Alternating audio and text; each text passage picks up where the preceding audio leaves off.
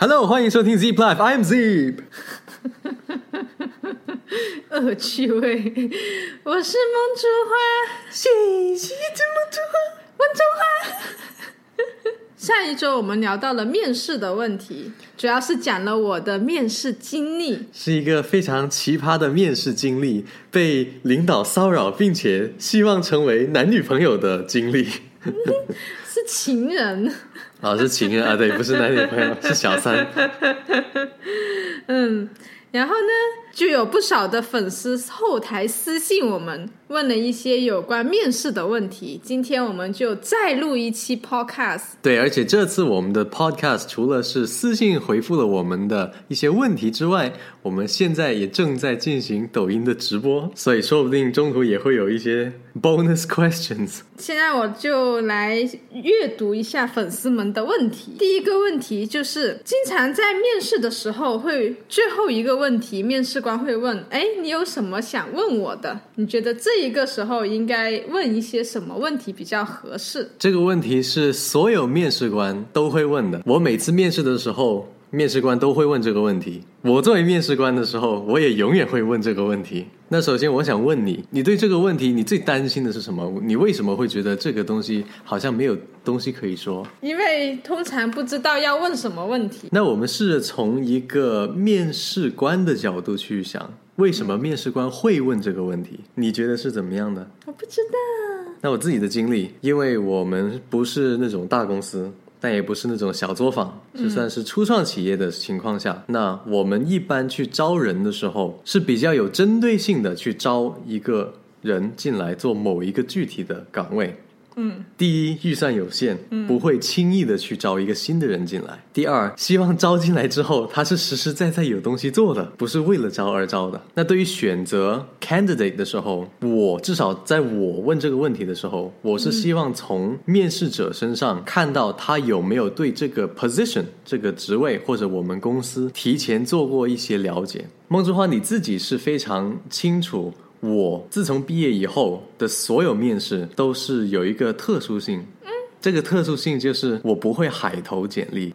在我们读书的时候，很多老师或者学校里的各种信息渠道都是说：“哎呀，那你就多投简历。”嗯，特别是校招的时候，对吧？因为太多太多不同的公司，那我相信校招的时候，很多人也是海投简历。我记得你以前投简历的时候，还试过有人打电话说：“是不是蒙住啊？”然后说哦，是你过来面试吧，你都不记得这一家公司是哪一家公司？那我去这面试之前，我肯定会做 research 的。你去之前肯定知道，但是他打电话给你的时候，你不知道这家公司是哪家公司，嗯，对不对？因为你投的简历很多，海投了，嗯。那我相信很多人也是海投的。那所以，首先作为一个如果是有针对性的。招聘的一个公司，公司是希望有诚意的人进来。那有诚意的人进来的一个前提是：第一，你要么对我们公司做过一定的 research，大概知道我们是做什么的；第二个就是你自己对自己的职业发展是比较有清晰的 idea 的。那另外一个呢，就是毕竟你今天过来面试，我是今天才跟你面对面见面，我如何去保证或者提高几率，让我知道你进来我们公司之后，我们的 chemistry 符不符合，我们有没有默。默契，我们到底搭不搭？所以，如果是我问这个问题的时候，我会想了解你的心态是怎么样的。那应该问些什么问题比较合适呢？那这时候。反过来，你是面试者的时候，这里可能我自己会有一些经验是什么呢？因为我不是海投的，所以我去投，比如说某一个机构、某一个公司的时候，我是比较有针对性。我看中他这个岗位，我研究过他大概这个岗位每天的工作量是怎么样，他的工作状态是怎么样，他负责的是哪一些。具体的内容，然后甚至到最简单的几点上班、几点下班、中午什么时候休息、要不要加班等等等等。那我是希望我找这份工作的时候，第一能够给我带来收入的同时，我的 work 和 life。能不能平衡？因为当我去找工作的时候，我并不是只是看在钱的份上，所以我就会了解除了钱以外，他的其他时间作息、公司文化等等等等是怎么样的。那这些你不问的话，一般人家可能不会告诉你。还有粉丝问，他说：“第一印象重要吗？”我同样在反问你，你觉得第一印象重要吗？我觉得肯定重要啊。回到刚才我说的，面试官和面试者坐下来面试的时候，我是第几次面对面见你？第一次，这是第一次。而很多时候，小公司是不是基本上面试机会就那么一次，我就决定要还是不要你？嗯，那你觉得 面试的第一印象重不重要？那怎么样打造好的第一印象呢？那句话你有没有自己的经验？首先，你就是要在外在上要就是花点心思，就你不能随随便便就去面试，你至少要穿一个正式一点的服装，然后女生可以化个淡妆，对不对？男生就弄一下头发，为了这次面试做了准备的。然后第二呢，就是你的那一个言行举止要有礼貌跟素质。常用一些请啊、请问啊、您好啊这些基本的一些礼仪。Dress to impress，这里教一个英文短语。Dress to impress，你穿衣服，你的穿衣打扮是为了留下好的印象。那比如说，假设金融行业，我们脑子里对金融人士的第一印象都是怎么样？我们希望他是 professional。professional，那一般就是西装革履或者非常干净整洁，不会披头散发，也不会穿着个人字拖就这么进来了。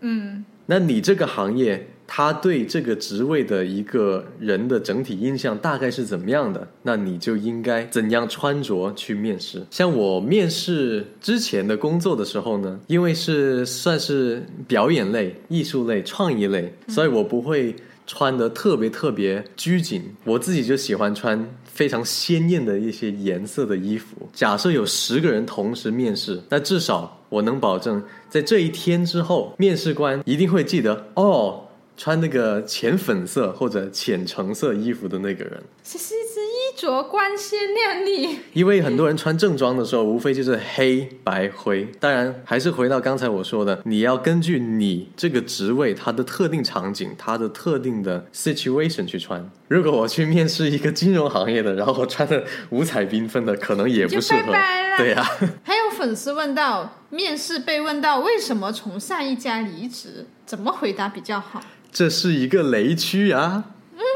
作为下一家的公司，他当然希望你是因为非争吵、非矛盾性的原因离开上一家公司的。嗯如果你是被上一家公司给炒的，第一印象是不是就觉得不好了？嗯，你这个人是比较喜欢抱怨吗？还是你偷懒呢、还是你跟人就是普遍来说相处不来啊？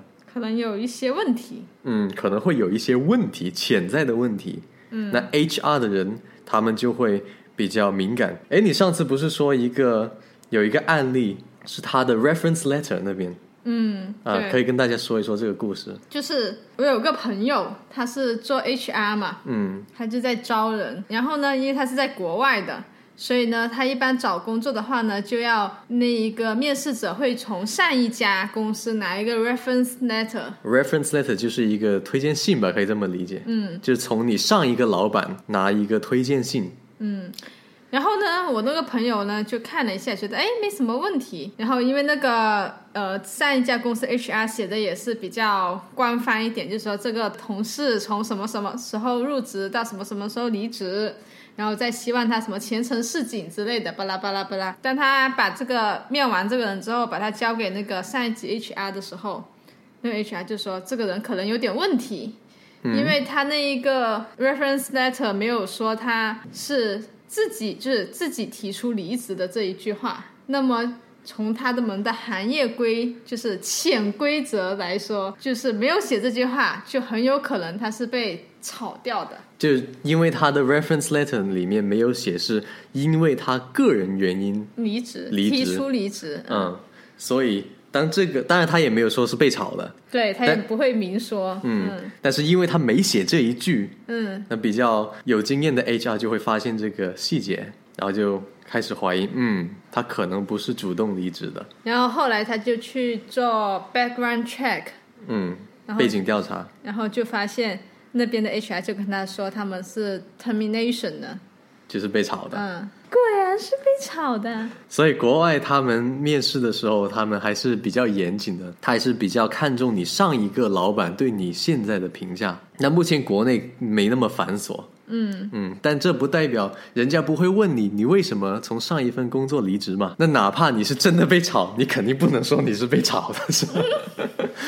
那几个常见的原因吧，嗯，也是比较合理的原因。第一，你的职业发展方向已经跟你上一个公司的发展方向不匹配了，这个是最 acceptable 的了。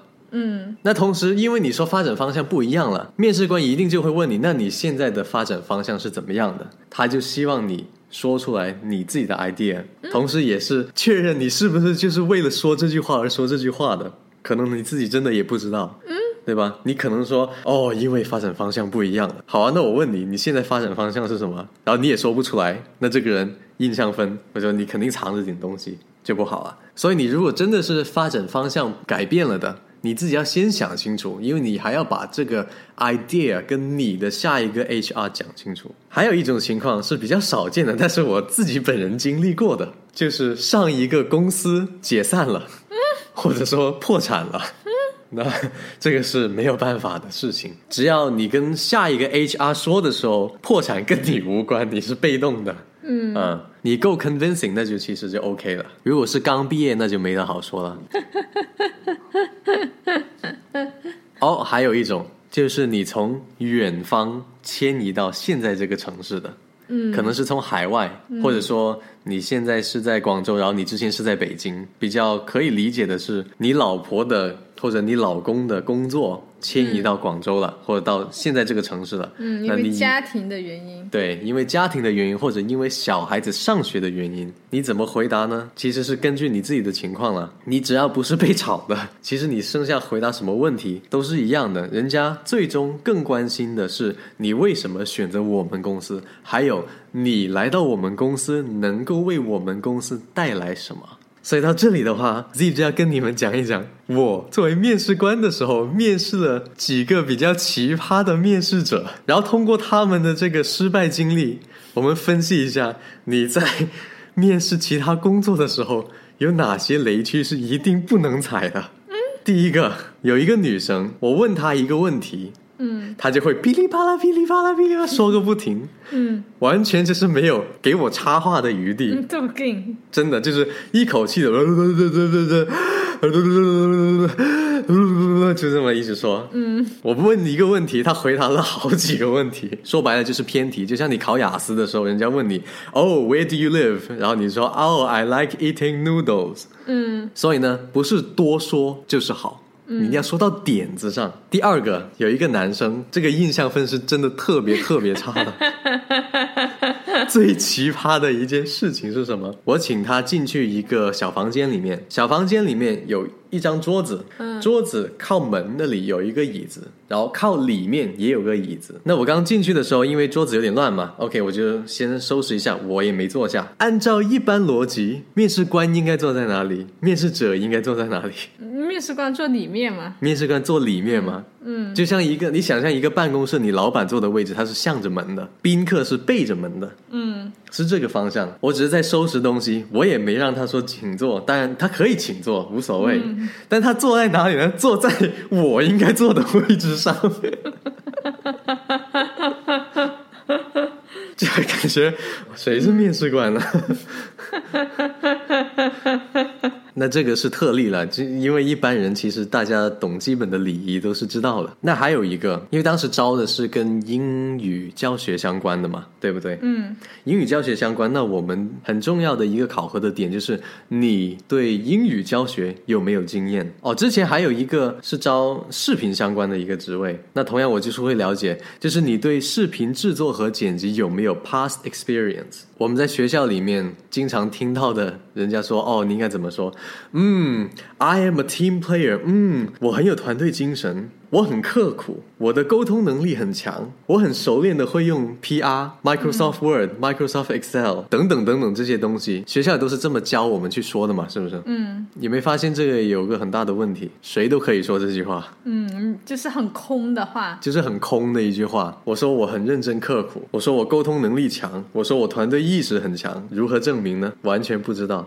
谁都会吹。那在我的个人经验里面，我去面试任何的岗位的时候，我相对来说在专业能力上能够 prove 给人家，我是能做到的。纯粹就是遵循一个原则，也是一个英文的短语，大家可以学一下，叫 show，don't tell。别只是嘴皮上说，嗯，你用行动证明出来。嗯，如何证明我的英语很好？就说一段呗。我直接说一段不就好了吗？嗯我不用去跟你吹，我有什么四级、八级啊、对吧？哦，四级、六级，专四、专八，嗯我托福、雅思多少多少多少，我说一段英文的自我介绍，那人家就能 get 到了。我自己亲身的一个例子是什么？我去应聘视频岗位的时候，当时我的情况是怎么样的呢？我有拍过很多短视频，但是呢，当时是比较起步阶段的，所以我那些短视频其实没有什么太大的亮点。当然，我还是把它归纳出来，放进一个文件夹里面，然后发给那个面试官，他可以看。我不用说我会剪视频，我直接把作品给你看。那另外一个呢，就是既然是做创意类的一个面试，我就没有用一个传统的纸质的简历，我直接是拍了一段新的视频简历给他。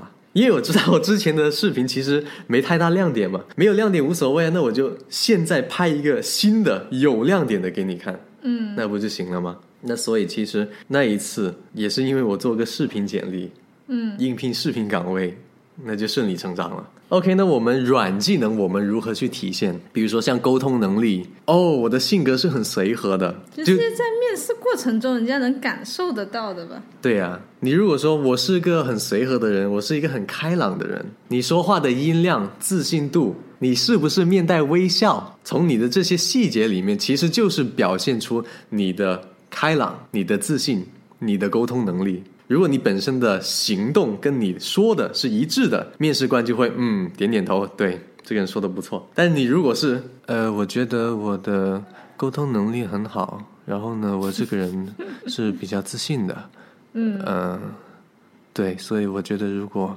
呃你招我进去的话，是不错的选择。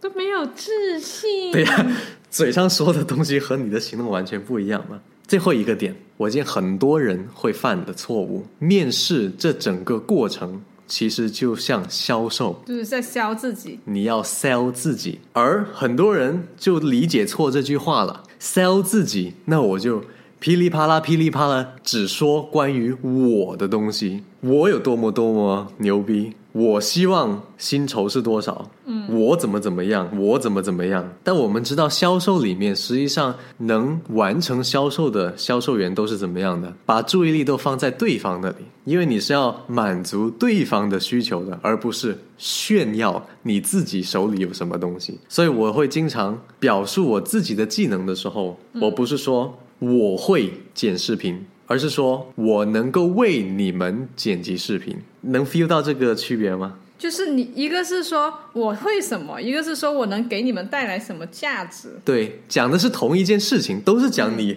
剪视频这个技能，但一个是说，你看我，我好牛逼啊，我会剪视频呐、哦，OK，跟我们什么关系呢？但如果你说，哎，我会剪视频，我可以解决你们现在公司业务上面的视频剪辑的这个东西，这个需求，那人家说，哦，OK，OK，那这个人可能可以招进来，就是一个心态或者话术的一个转换，角色转换，嗯但是他给面试官的一个印象分是完完全全是不一样的。那所以其实回归到我们刚才第一个问题，嗯你会说，面试官问你，你对我们公司还有什么疑问吗？那这时候就是你可以抓紧这个机会问一下你们公司具体细分的业务是做什么的。嗯你要了解你进来之后需要完成什么，因为不仅仅是说面试官选你，其实面试就是一个双向的选择嘛。我会剪视频，哦，好屌啊！但是你们公司根本就不做这一块的，或不重视这一块的，主营业务就不是做这一块的，那跟跟公司有什么关系呢？就是要设身处地的去为对方着想，嗯问的任何问题都是要考虑我们两个搭不搭，嗯也像相亲一样，我有钱又怎么样？但你跟我不搭，嗯我说我有技能又怎么样？我有房子又怎样？嗯哪怕你有房子又怎样？我们不搭就不搭嘛。如果你还没关注我们公众号的话，关注 Zeep 公众号 Z E E P，全部都是大写。我们每周都会更新一次 Podcast。好的，听完今天的节目，大家还有没有什么别的想法？欢迎留言或者私信我们哦。我更多的是期待你们有没有听说一些很奇葩的面试故事，就像我刚才说的那个坐在老板位置的那个，还有噼里啪啦说个不停的那种。虽然浪费了一点时间在面试的过程中，但是还是很有娱乐性的。对，All right，那我们这次的节目就到这里，See you guys next time。